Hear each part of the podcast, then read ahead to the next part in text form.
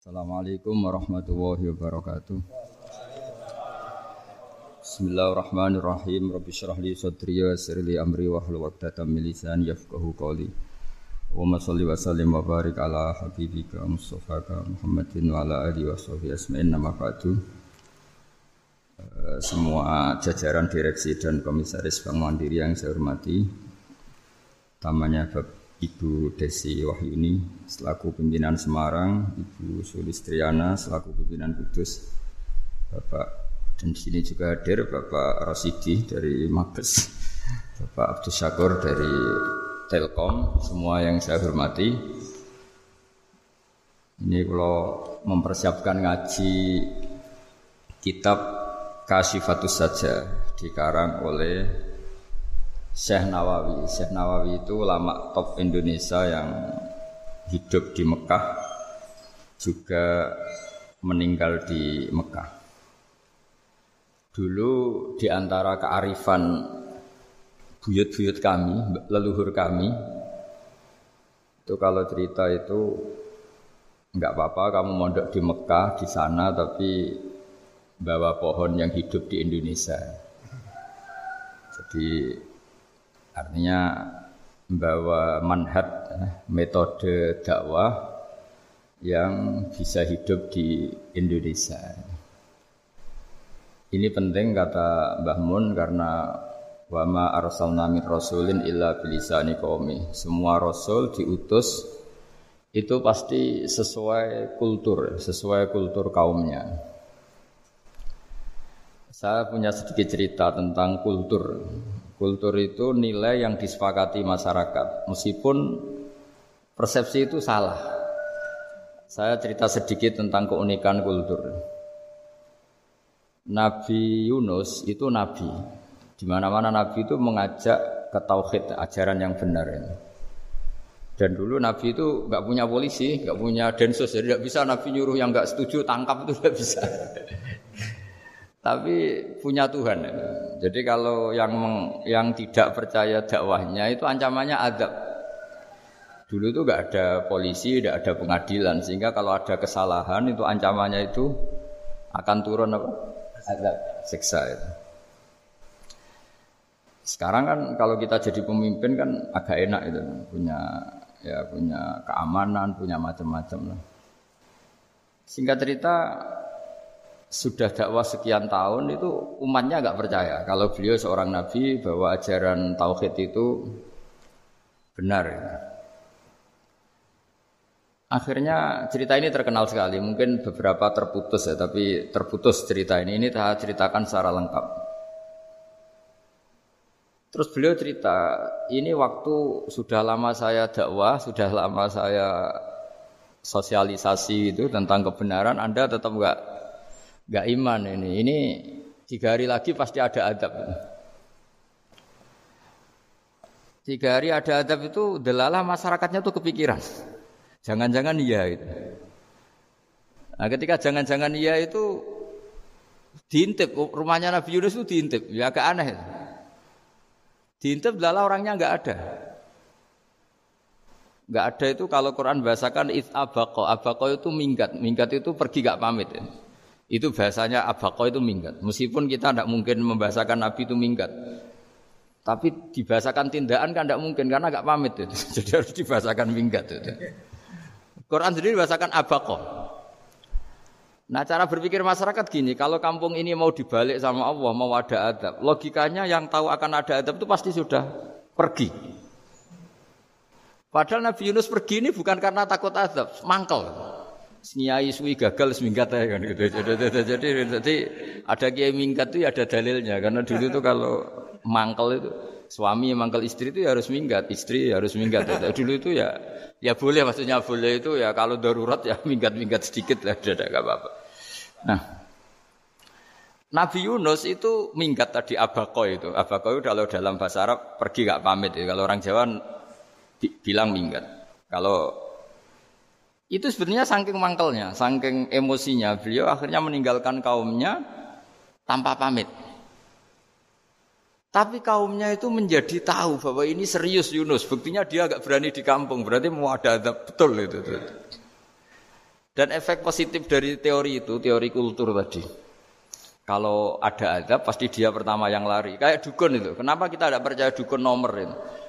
Itu kan paling yang minta nomor dulu ada SDSB itu. Forecast itu kan paling salam template-nya kan 100 ribu. Padahal dulu forecast itu berapa? Kalau menang. Kan miliatan ya, juta. Itu untuk kultur kita agak percaya dukun kan ngapain ngumpulin uang 100 ribu kalau dia tahu nomornya kan mendingan tombok sendiri gitu, gitu. itu kan jadi orang itu mesti punya teori umum untuk membenarkan sesuatu atau membohongkan itu akhirnya umatnya Nabi Yunus itu iman. Iman itu artinya percaya kalau ini tidak main-main. Buktinya Nabi Yunus gak berani di situ. Akhirnya mereka tobat. Saat itu juga mereka wiridan di lapangan, terus semua kesalahannya diselesaikan. Sampai ada rumah yang sudah dibangun permanen karena di tanah tetangga, dirobohkan saat itu juga.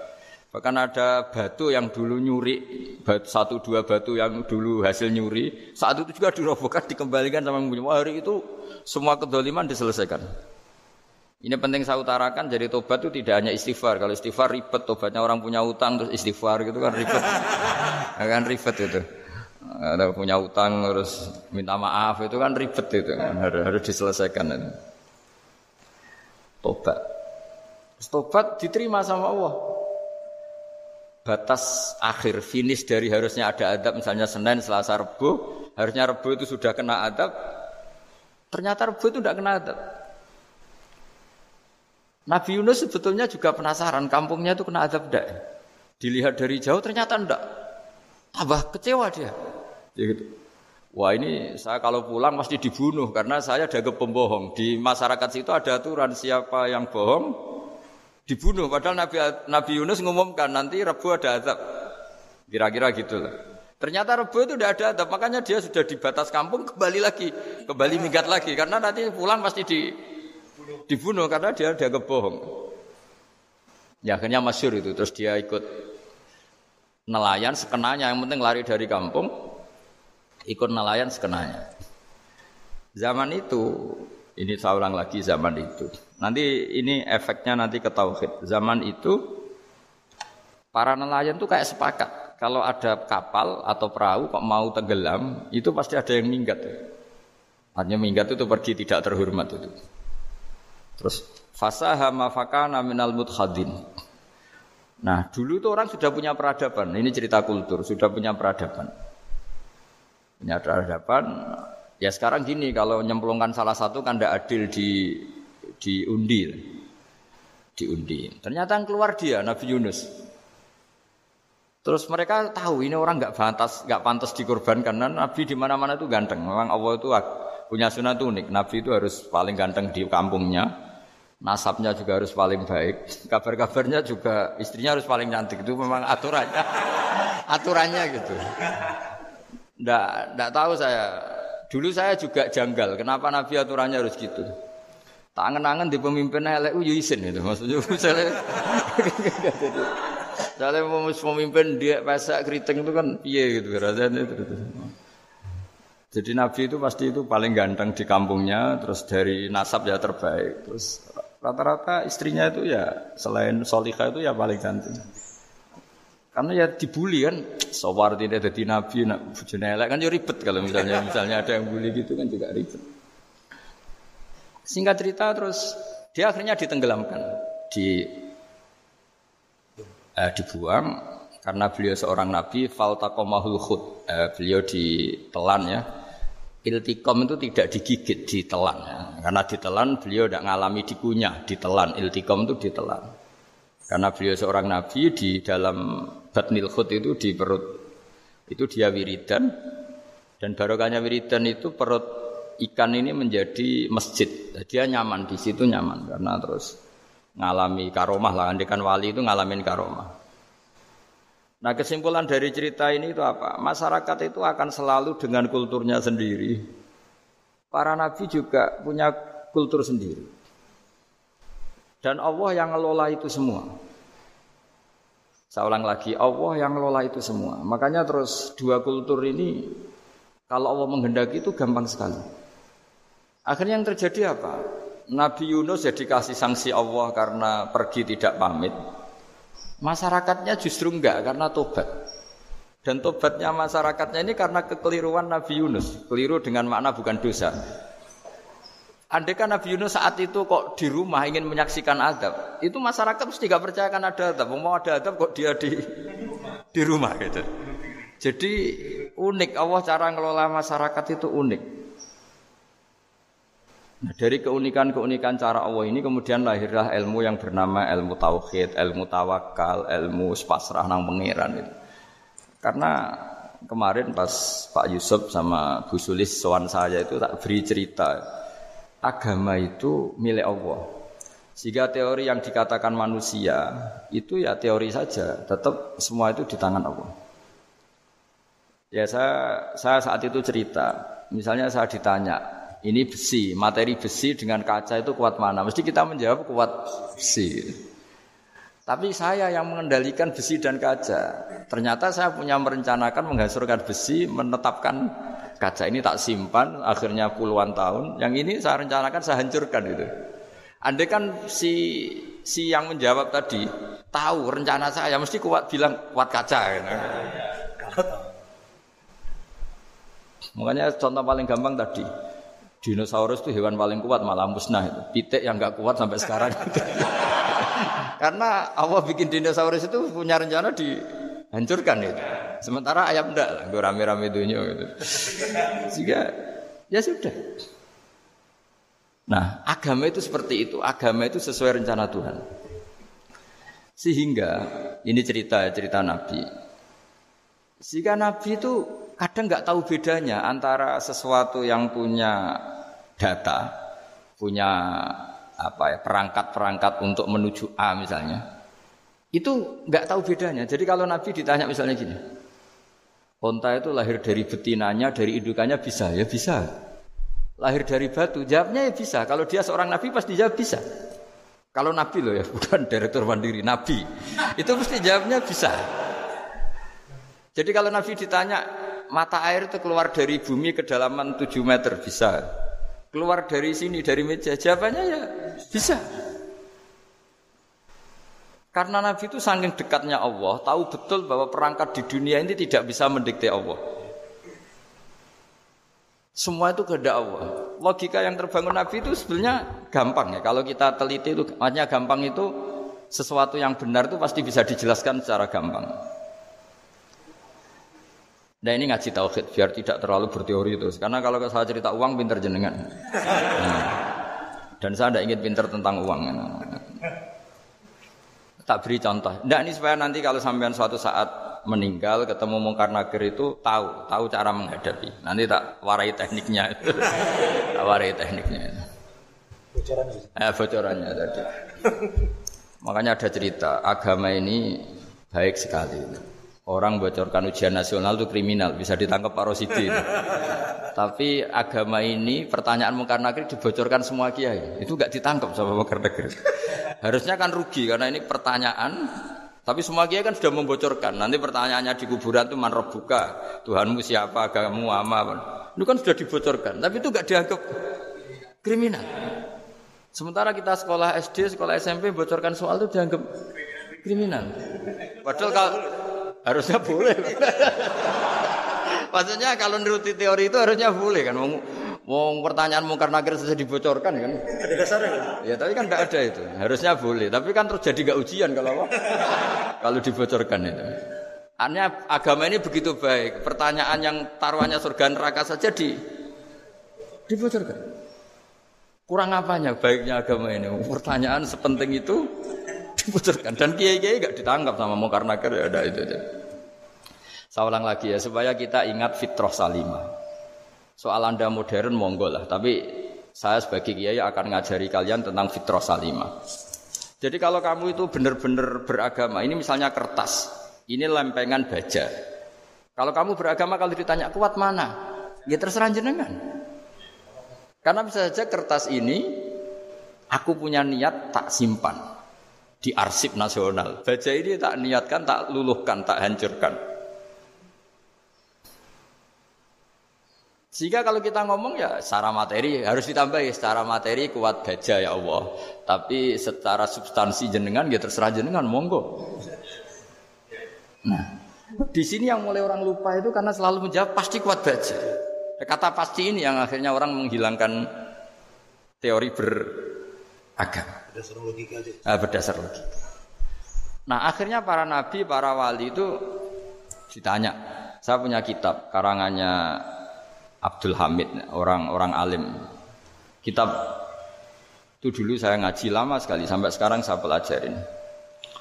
Manusia itu dijebak hukum adat, padahal adat itu ya tidak terlibat. Misalnya kalau ada telur jadi ayam normal gitu. Ya tadi indukan unta melahirkan unta normal itu, indukan sapi melahirkan sapi normal. Tapi kalau para nabi itu bilang ya agak normal, nggak normal artinya tetap ada kekuatan Tuhan. Indukan unta tahu apa tentang unta? Dia punya kekuatan apa? Bisa melahirkan unta, bisa menciptakan unta di perutnya, bisa ada jantungnya, ada paru-parunya, ada ususnya. Dia bisa apa? Di situ ada tangan Tuhan itu. Karena para nabi cara berpikir gitu melihat tembok ya sama. Tembok sama indukan unta itu sama, sama-sama mungkin mengeluarkan unta. Sehingga ketika Nabi Soleh ditanya, bukti apa kekuasaan Tuhanmu? Apa bisa mengeluarkan unta dari batu besar ini? Jawabannya Nabi Soleh ya bisa, ya bisa. Dan mujizatnya Nabi Soleh masyur itu keluarlah unta dari batu. Karena secara teori ya tadi, coba in, unta indukan apa seorang profesor, apa seorang ilmuwan sehingga bisa menciptakan menciptakan anaknya itu. Apa dia terlibat dalam menciptakan jantungnya, paru-parunya, ususnya? Kan enggak juga. Telur bisa apa coba? Ong gobloknya bukan main telur itu kan. Tapi bisa mengeluarkan ayam, dia bisa apa?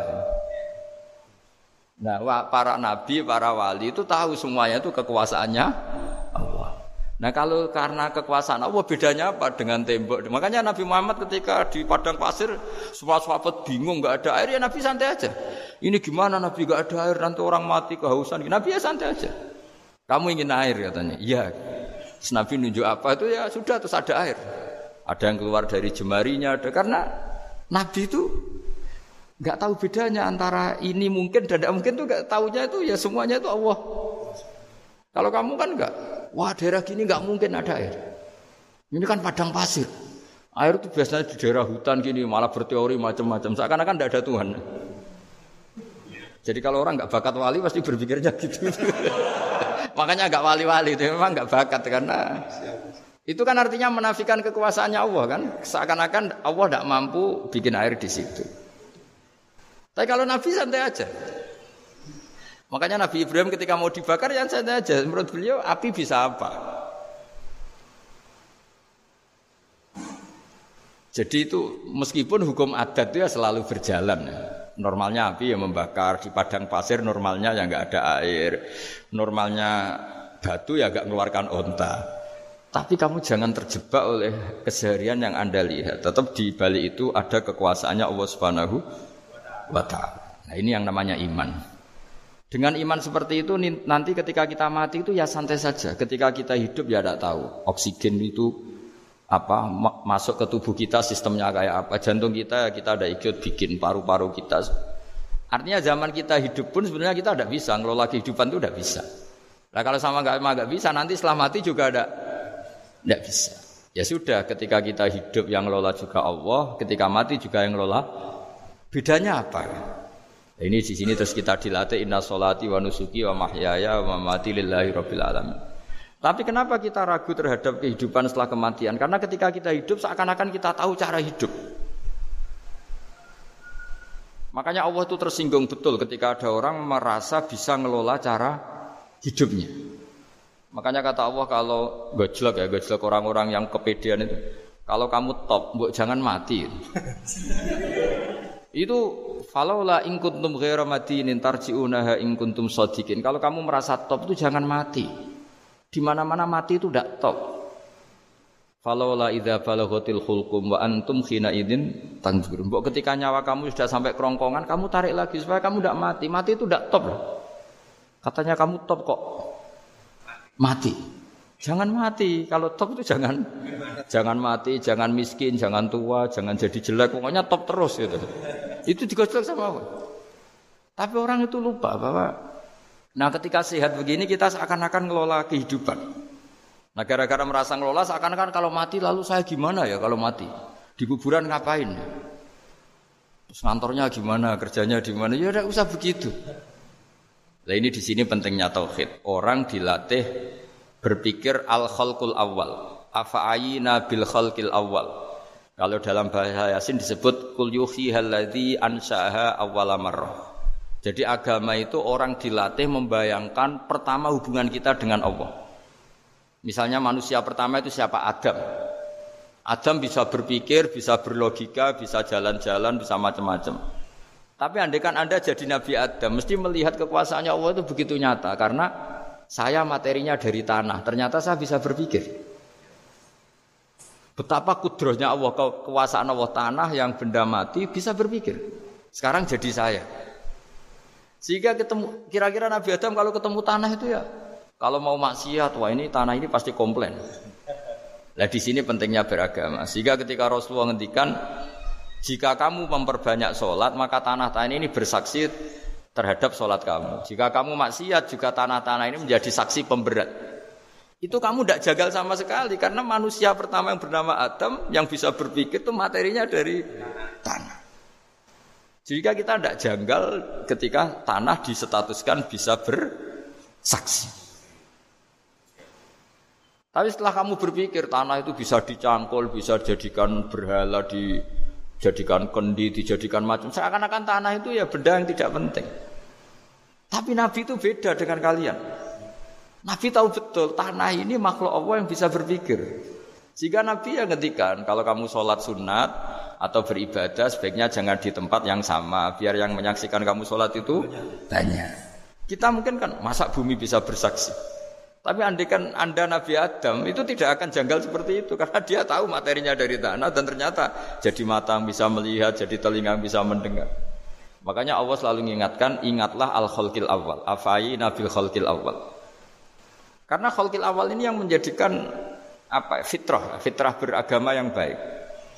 Sehingga ketika orang Yahudi bilang nggak mungkin Nabi Isa itu nggak anak zina, wong ibu kok tanpa bapak, anak kok hanya ada ibu tanpa bapak. Allah cara menjawab, Inna masalah Isa intawoi kamasali Adam. Jika kamu protes ada Isa karena tanpa bapak, ya protes dengan Nabi Adam.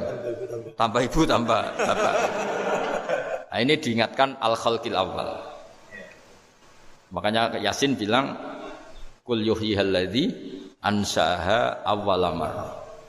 Awal marah itu kamu harus berpikir ketika hubungan kamu sendiri dengan Allah zaman sebelum ada semua. Jadi misalnya alam raya ini bumi sebesar ini masa suatu saat terus hilang, hancur, nggak berbekas.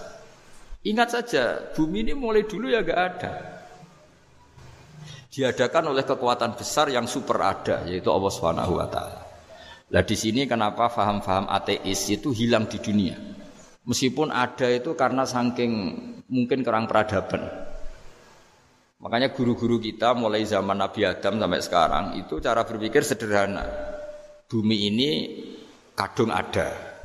Di mana-mana sesuatu yang ada pasti disebabkan yang lebih ada. Kan nggak mungkin bumi yang ada kemudian penciptanya itu udah ada. Itu kan ngajak goblok bareng gitu kira-kira gitu. Masuk sesuatu yang ada disebabkan oleh sesuatu yang tiada. Maka guru-guru itu ngajari, pertama sifat Allah itu wujud. Karena ini wujud super atau kausa prima, terus kiai bilang wajibil wujud. Wajibil wujud terjemahan bawahnya ya wujud super. super ada. Karena wujudnya Allah itu yang mempengaruhi ya semua alam raya ini dia harus di depan. Masa yang menciptakan di belakang. Makanya terus disifati kodim. Kodim itu harus lebih dulu atau awal. Makanya ketika Fir'aun ngaku Tuhan itu cara membatalkan Nabi Musa itu sederhana. Kalau kamu Tuhan berarti babah kamu nggak ada Tuhan karena Tuhannya terlambat datang. Ya. Nah, itu langsung. Oh iya ya kalau ya kan berarti babanya dia tanpa Tuhan kan Tuhannya baru kemarin. Aktenya baru diurus itu aktenya baru diurus itu Tuhannya ini. Makanya Fir'aun itu akhirnya Nabi Musa punya pengaruh besar di kalangan punggawa Fir'aun. Karena ketika debat terbuka itu punggawannya dengar. Akhirnya mereka iman sama Nabi Musa. Ini disebut waqala rajulun mu'minum min ali fir'auna yaktumu imana. Banyak yang diam-diam ini iman karena logika Fir'aun jadi Tuhan itu nggak masuk akal. Yang benar adalah Tuhannya Nabi Musa. Nah orang-orang ini itu ya ya dibilang dibilang nggak loyal ya pokoknya dia iman. Dan dia juga yang ikut rapat. Besok Musa tangkap. Karena mereka sudah iman sama Musa terus sebelum eksekusi itu datang ini datang ke Musa. Tadi malam saya ikut rapat, keputusannya Anda ditangkap mau dibunuh, jangan lari saja dulu kan. Jadi kan nggak bisa disebut pengkhianatan kan ini orang baik. Jadi malamnya ikut rapat, besok Musa tangkap bunuh. Iya Nabi Musa paginya sebelum di itu Musa saya nanti malam ikut rapat dan keputusannya Anda ditangkap dibunuh kamu lari saja sekarang. Nah, kenapa iman? Karena logika yang dibangun Nabi Musa. Makanya ciri utama kebenaran itu bal naqdhifu bil haqqi 'alal batil fayadmaghuhu fa idza huwa zahid. Kebenaran sejati itu boleh diuji di mana saja. Dan Anda tidak usah khawatir kebenaran sejati itu kalah. Pasti menang. Kalau kebenaran itu kebenaran sejati pasti menang. Ya, di sini terus ada ulama-ulama kayak kayak kayak banyak lah termasuk di Indonesia kayak Pak Quraisy kayak yang nyaman saja anak-anaknya di luar negeri karena merasa kebenaran sejati itu tidak akan kalah. Sehingga ketika ada negara yang begitu maju, saya pernah ditanya sama orang yang kuliah di Inggris, di Swiss, Gus, saya ini kan orang Indonesia, tapi pengagum negara Swiss, Swedia, negara di sana itu makmur, terus tertib. Bagaimana saya tetap mencintai Islam yang secara lahir itu kadang-kadang beberapa negara Islam itu kacau. Ada seorang mahasiswa tanya gitu.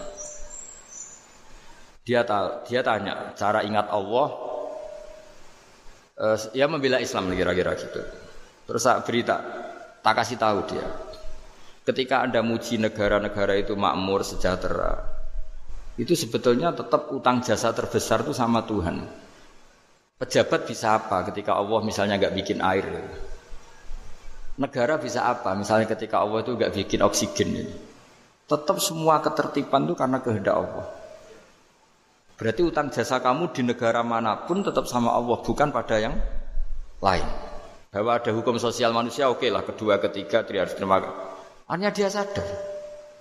Nah masalahnya kita ketika di negara yang makmur gitu pikiran kita oh, presidennya hebat, menterinya hebat, tata sosialnya hebat. Oke nggak apa-apa, muji manusia itu nggak apa-apa. Tapi tetap itu semua di bawah muji Allah Subhanahu wa taala. Ada air begini ciptaan Allah, ada oksigen sehat ciptaannya Allah. Sehingga muji pertama itu kepada apa artinya kehebatan manusia ketika ada gempa besar, ada likuifaksi, ada macam-macam. Nah, nah maksud saya ngaji di sini ingat Allah itu dengan cara seperti itu. Sehingga ketika kita hidup di negara mana pun ya utang jasa pertama pikiran kita sama Allah Subhanahu wa taala. Tapi kalau ndak kamu terjebak hukum adat tadi. Di mana-mana ayam itu yang mengeluarkan telur, telur mengeluarkan ayam. Nggak bisa bantu batu ini mengeluarkan ayam. Keliru kamu. Ketika ayam mengeluarkan telur, memangnya ayam itu bisa. Apa dia berpikir sekolah dulu gimana ya cara punya telur? Kan ya tidak juga. Tidak bergedak juga. Apa ketika mata kamu bisa melihat terus kamu merencanakan gimana ya mata supaya bisa melihat? Ya tahu-tahu sudah melihat. Nah, di sini disebut afa'ayi nabil khalqil awal ansa'aha awalan Allah marrah wa huwa alladhi yabda'ul khalqa tsumma yu'iduh wa huwa ahwanu alaih. Allah selalu mengingatkan nah iman yang baik itu iman yang seperti saya utarakan tadi. Kamu ingat kekuasaan Allah ketika belum ada apa-apa. Belum ada apa-apa ya Allah bikin manusia itu dari tanah, bikin ayam ya dari tanah, bikin sapi ya dari tanah. Bahkan semuanya dari ketiadaan. Nah, dengan iman seperti itu, nanti kalau kamu ngaji hadis, Nabi bisa mengeluarkan air dari apa? Dari jemarinya. Terus Nabi Ibrahim dibakar gak apa-apa. Nabi Soleh bisa mengeluarkan unta dari batu besar. Nabi Musa bisa menyibak laut hanya dengan tongkatnya. Itu semuanya kamu tidak jangka. Karena tadi ingat bahwa kekuasaan Allah itu tidak ter tidak terbatas. Nah, itu cara iman yang benar. Sehingga nanti ketika kita mati juga gitu. Ketika kita hidup ya tidak bisa ngatur jantung kita, paru-paru kita. Pasti sama lah. Setelah kita mati juga gak bisa ngatur. Yang hanya ngatur Allah Subhanahu wa taala. Hidup kita dalam kendali Allah, mati kita dalam kendali Allah. Ya sudah terus kita mati ya nyaman saja. Saking nyamannya itu orang-orang soleh kalau mati itu jarang berdoa. Bukan karena apa-apa. Kalau berdoa itu resikonya kan gini, mustajab dak ya, dikabulkan dak itu itu menjadikan setan punya peluang masuk diganggu. Makanya ajarannya Nabi Mangkana akhiru kalami la ilaha illallah fi riwayatin Allah Allah dakhalal jannah. Jadi kalau mau mati bersaksi saja. Sudah ini enggak saatnya berdoa, saatnya bersaksi. Makanya hanya disuruh bilang Allah, Allah, Allah. Dan supaya ini menjadi akhir kalimat. Sehingga nanti keren lah. Ketika ketemu Allah, apa akhir kalimat kamu yang kamu lafadzkan Allah, Allah. Sehingga di kitab-kitab diterangkan ketika orang tua kamu mau mati sudah bilang Allah, jangan tanya catatan hutang di mana ya. Tabungannya di mana ya? Terakhir jawab mandiri terus mati lah. gak boleh, gak boleh ditanya lagi. Sekali ditanya nanti akhir kalimatnya mandiri. Nah, itu gak boleh. Jadi sekali sudah bilang Allah jangan ditanya lagi. Pak, Pak, tabungannya di bank mana gak boleh. Bahayanya sekali jawab mandiri terus mati berarti akhir kalimatnya itu ya mandiri. Makanya harus akhir. Jangan nanti statusnya itu mangkana akhiru kalami. Memang akhir dari yang dikatakan itu kata Allah. Nah sebetulnya teks hadis itu la ilaha illallah. Ini pinternya Kiai Jawa. Lagi-lagi kembali ke kultur. Kiai Jawa itu kiai yang bisa modifikasi kultur. Sebetulnya kalimat hadis itu yang masyhur, itu yang populer itu la ilaha illallah. Tapi Kiai Jawa itu dan itu ngikuti kitab-kitab Arab juga, kitab-kitab. La itu resikonya tinggi karena di situ kan tiada Tuhan yang berhak disembah kecuali Allah. Ada kata la ilaha ini. Nah takutnya pas la ilaha sudah mati. Nah karena itu ada resiko la ilaha gak khatam, berarti tiada Tuhan. Nah, sehingga karena ini dianggap riskan, ya terus kayak Jawa ngajari sudah lah, gak usah kepanjangan ya sudah Allah Allah. Allah. Jadi itu sudah agak-agak rekayasa lah, agak-agak agak-agak istihad itu. Maksudnya itu sebenarnya tag panduannya itu la ilaha Tag-tag panduannya. Tapi kiai-kiai itu tentu yang paling tahu tentang kehendak Nabi karena nekuni ilmu itu lama sekali. Kita ngikuti cara-cara ditentukan para kiai. Karena tadi la ilaha illallah itu kan ada kalimat yang tadi ya tiada Tuhan kan. Nah, kata tiada Tuhan ini yang dianggap riskan kalau nggak hatam. Daripada potensi itu terus kiai-kiai ya agak-agak improvisasi lah itu memang eh, ya sudahlah Allah Allah Allah. Nah, supaya itu menjadi akhir kalimat ya saya lagi menjadi apa? Akhir kalimat. Setelah itu kata kitab-kitab jangan tanya hal lain. Ya, sekali ditanya nanti dia akan melafatkan hal lain itu. Ya tadi misalnya tabungannya di mana gitu. Kan sini. Nah, yang ribet kalau wong kuno itu, neng laci, neng sorogan, berarti kalimat terakhirnya ya laci sorogan itu. Nah, sehingga terus itu pinternya guru-guru kita. Jadi saya ulang lagi ini yang terakhir saya pesen latihlah iman seperti imannya para ulama, para aulia, syukur-syukur yang dekati imannya para nabi. Itu cara berpikir tuh al khalqul awal. Afa ayina bil khalqil awal. Qul yuhyiha alladhi ansaha. Nah, yang terakhir saya pernah ditanya, ya agak gojekan, agak guyon, tapi saya ditanya. Saya itu nggak bisa melihat, Gus. Aneh orang Afrika itu. Kan misalnya ada Miss Afrika itu. Di sana itu orang paling cantik. Malah kadang itu ada kriminal gitu. Karena orang Afrika merkosa Miss Afrika. Itu kata orang Indonesia, Gus, dikekno aku ya doyan gitu. itu kan. Itu Nah ini kan secara syariat, mungkin lelaki itu punya rasa dengan perempuan itu ya kalau berpakaian serono atau gimana secara secara teori. Tapi sebetulnya oke itu benar. Tapi sebetulnya ada ansaha awala bar. Orang Indonesia itu didesain gak suka orang Afrika. Orang Afrika ya didesain gak suka orang Indonesia. Sehingga orang-orang Afrika kalau melihat orang Indonesia yang caling cantik mungkin ya iskal. Wong cempeh kayak gampang gitu kok cantik. Gitu. mungkin perasaannya cowok-cowok Afrika ya gitu. Itu cantiknya di mana? Orang Indonesia kebalik kan? Kalau cowok-cowok Indonesia ngelihat Miss Afrika itu cantiknya itu nanti gitu. Kok sampai ada pemerkosaan tuh apa itu? Nah itu menunjukkan Allah yang maha kuasa. Allah itu mendesain gennya orang sana. Beda dengan kita. Ya itu itu bukti bahwa Allah itu nggak bisa. Ya sudah semuanya itu Allah yang mendesain. Itu bukti bahwa manusia itu bisa apa di depan kau. Wong orang kayak Afrika kok kok disuruh bilang cantik kita kan protes. Cantiknya di di mana? Mungkin orang sana juga protes ke kita. Orang Jawa cempeh itu kok cantiknya deh. Itu orang-orang Indonesia kalau melihat bule cantik itu kan ketemu kan janggal. Orang-orang Jogja, bule wayune nang ndi gitu. Kulitnya gitu kan sama mereka juga bilang kita mungkin ya seperti itu. Itu namanya didesain ansaaha awal apa? Mar sudah memang desainnya seperti itu. Nah di sini supaya kita ingat. Nah, ingat bahwa hati juga gitu.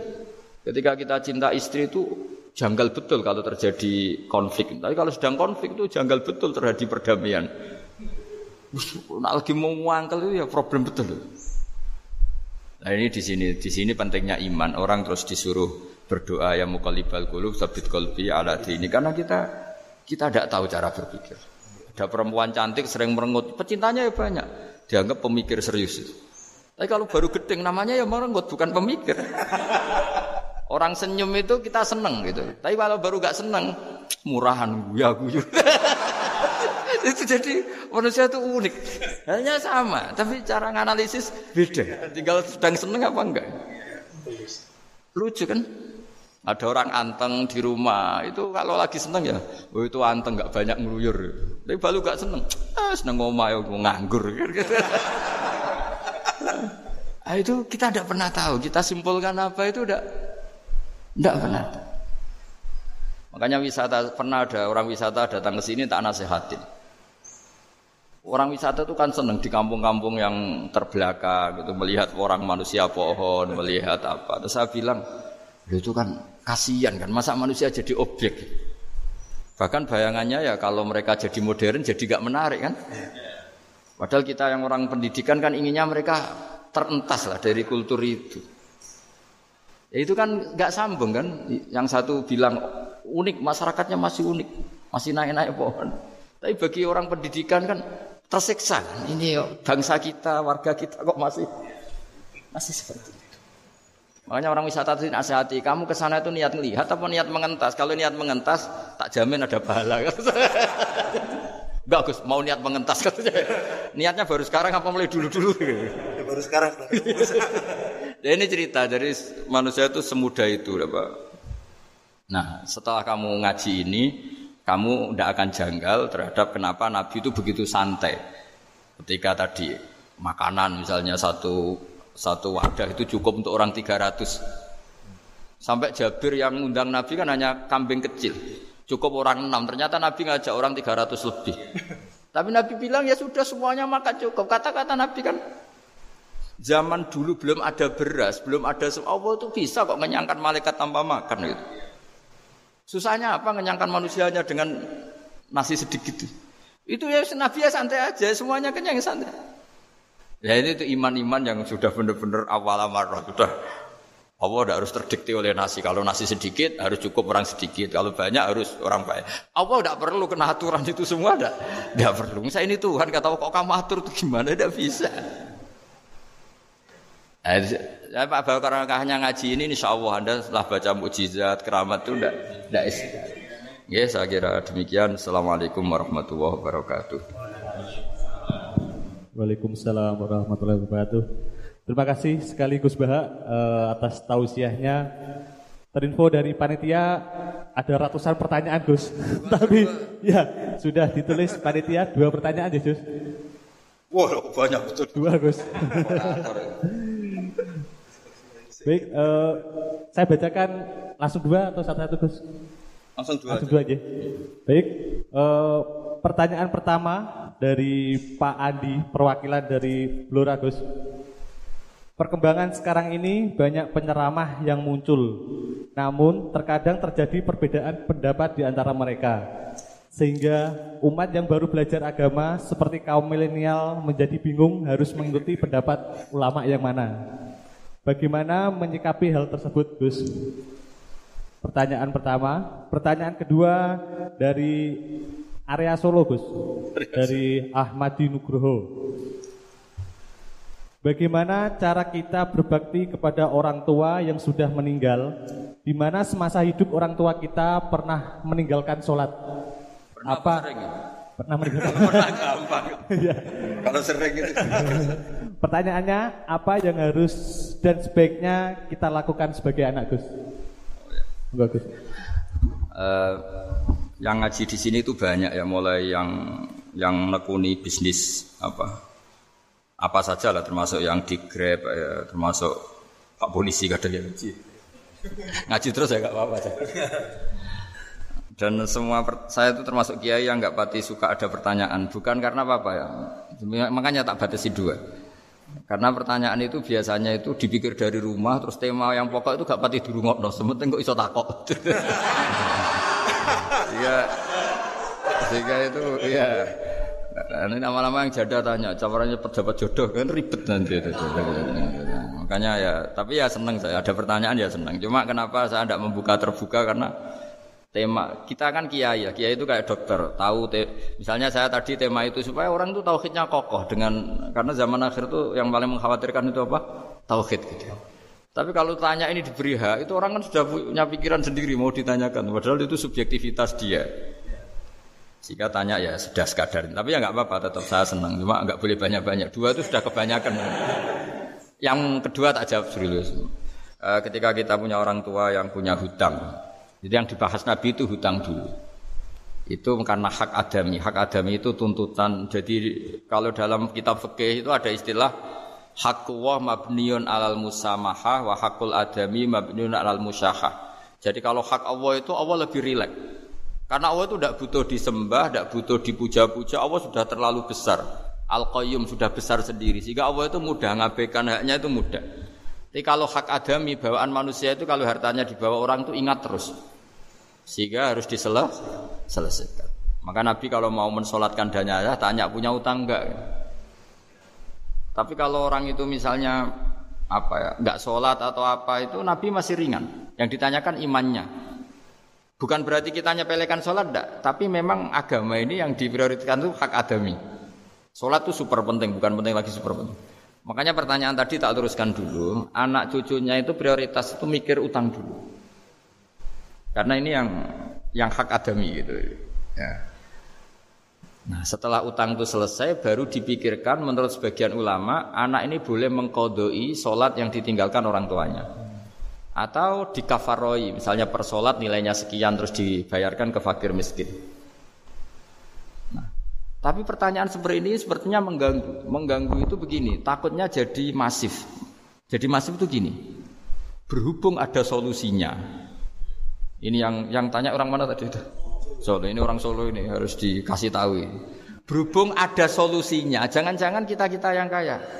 Misalnya Pak Yusuf atau Bu Sulis kaya, nak punya tabungan, nak saya ada usah sholat ya, nanti gampang. Karena persolatnya kan nilainya hanya sekian gitu. Umur saya kan paling tinggal berapa, itu cukup berapa? Depositonya cukup. Iya cukup untuk mengganti, itu kan ribet. Makanya solusi itu ya kadang tidak baik. Karena nanti dipakai saya naik dewi. Makanya dulu itu terkenal ada guyonan seorang kiai ditanya, ini guyonan nyata. Pak Kiai, katanya Kiai itu orang suci, tapi kadang-kadang kok maksiat juga. Si Kiai ini jawabnya ngawur sekali.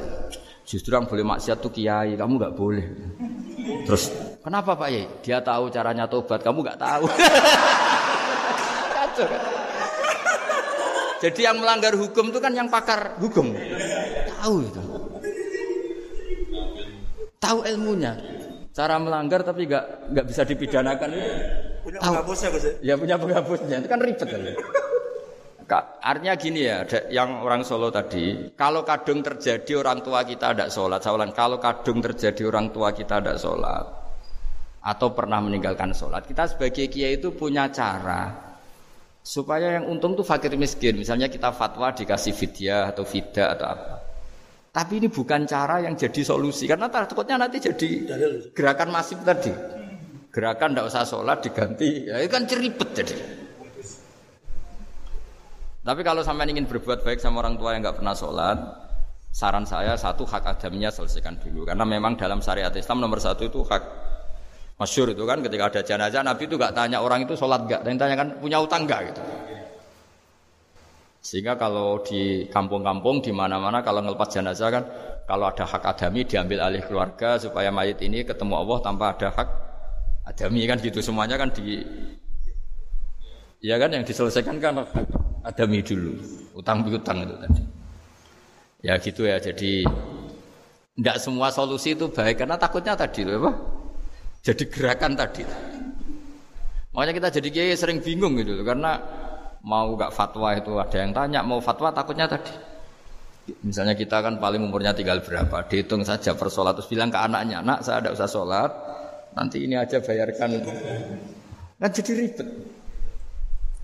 Nah, yang pertanyaan pertama tadi tentang apa? Yang bedanya ini bis, penceramah-penceramah. Ah, menceramah. Itu itu agak agak provokatif.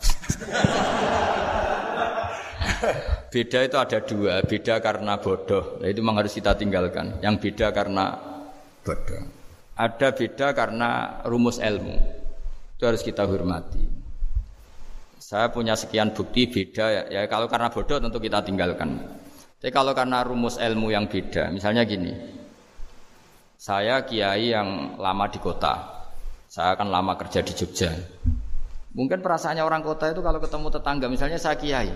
Udahlah kalau ketemu tetangga itu gak usah tanya.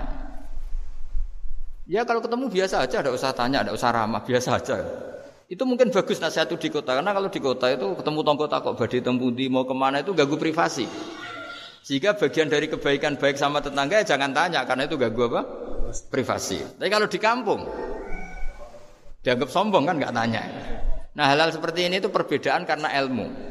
Memang di kota kulturnya seperti itu, di kampung seperti ini. Nah itu bukan perbedaan karena kondisi muktadul halal. Memang kondisinya ber, berbeda. Ya kondisinya apa? Berbeda. Misalnya saya sebagai kiai kan bayangkan kiai itu suka lah ngaji ibadah. Itu. Terus kamu karena orang kota sukanya pizza terus Gus sini Gus ayo naik makan pizza bareng kan saya malah terganggu. kamu niatnya hormat tapi ganggu karena nah. Sehingga dulu sahabat, ini cerita sahabat, ada sahabat yang ditanya tabiin, tabiin itu generasi setelah sahabat. Uh, sifli wajah Rasulillah, tolong jelaskan ke kami wajah Rasulillah Shallallahu Alaihi Wasallam. Ini sahabatnya nangis. Oh maaf sekali, saya tuh gak pernah melihat wajahnya Nabi meskipun saya berpuluh-puluh tahun jadi sahabat. Juga gak pernah sowan Nabi. Saya sering jamaah sama beliau. Ditanya kenapa? Saya itu sungkan. Beliau terlalu wibawa. Jadi bentuk penghormatan sahabat ini kepada Nabi justru gak berani melihat wajahnya. Dan bukti penghormatan pada Nabi dia gak pernah sowan. Nabi itu punya anak, punya istri, punya cucu. Kalau sowan tuh ganggu. Jika dia cara berpikir ya itu bentuk hormatnya. Ya itu ya sah saja dia cara berpikir ditakdir begitu. Tapi ada beberapa sahabat yang justru saking cintanya sering melihat wajah Nabi, sering sowan Nabi. Itu hanya dia cara berpikir begitu. Ya kira-kira seperti itu. Jadi perbedaan itu ada dua. Ada yang karena bodoh, itu tidak kita ikuti. Tapi ada perbedaan karena pengetahuan. Ya kalau karena pengetahuan harus kita ikuti karena memang itu ya itu kan urusan sudut pandang. Dulu ketika Mekah dikuasai Sayyidina Umar, setelah Fathu Mekah dan Umar sudah kuat betul, itu banyak sahabat yang dulunya orang Mekah. Itu sama Umar disuratin, cobalah kembali ke Mekah. Di Mekah itu kamu sholat di Masjid Haram sebagaimana seribu sholat. Sekarang Mekah aman milik kamu, silahkan kembali ke Mekah. Tapi jawabnya sahabat tuh nggak mau. Paling di Mekah hanya dapat balas seribu sholat. Tapi kalau mengislamkan orang di daerah-daerah pedalaman itu dakbul ambiya Ciri khas Nabi itu yang membenarkan orang itu, bukan di satu tempat. Terus sampai nambahi surat ini, alam anal ardo lam tuqaddis ahad dan bumi itu tidak bisa loh mensucikan orang. Abu Lahab itu orang Mekah, Abu Jahal orang Mekah, tapi tetap begitu. Akhirnya jenis ini berpikir, ya sudah lah, gak di Mekah gak apa-apa. Andai kan Mekah itu bisa mensucikan orang, gak ada Abu Jahal, gak ada Abu Lahab. Akhirnya para sahabat gak kembali ke Mekah, tapi berkelana ke Syria, ke Sam, akhirnya ada Islam di mana-mana. Tapi ada juga yang Mekah itu kota suci, harus diisi orang-orang suci supaya yang brengsek-brengsek gak di sana. Ya sudah cara berpikir begitu. Nah ini cerita ya, jadi ya sudah kalau perbedaan karena ilmu, ya sudah memang karena ilmu. Nah itu nggak apa-apa. Nah kalau sampean tanya, lalu bedanya apa Gus? Yang beda karena ilmu karena ya lihat saja kalau dia orang pinter bacanya banyak berarti bedanya karena ilmu. Tapi kalau nggak nggak pinter kok berbeda ya berarti karena nggak tahu memang. ya kira-kira seperti itu.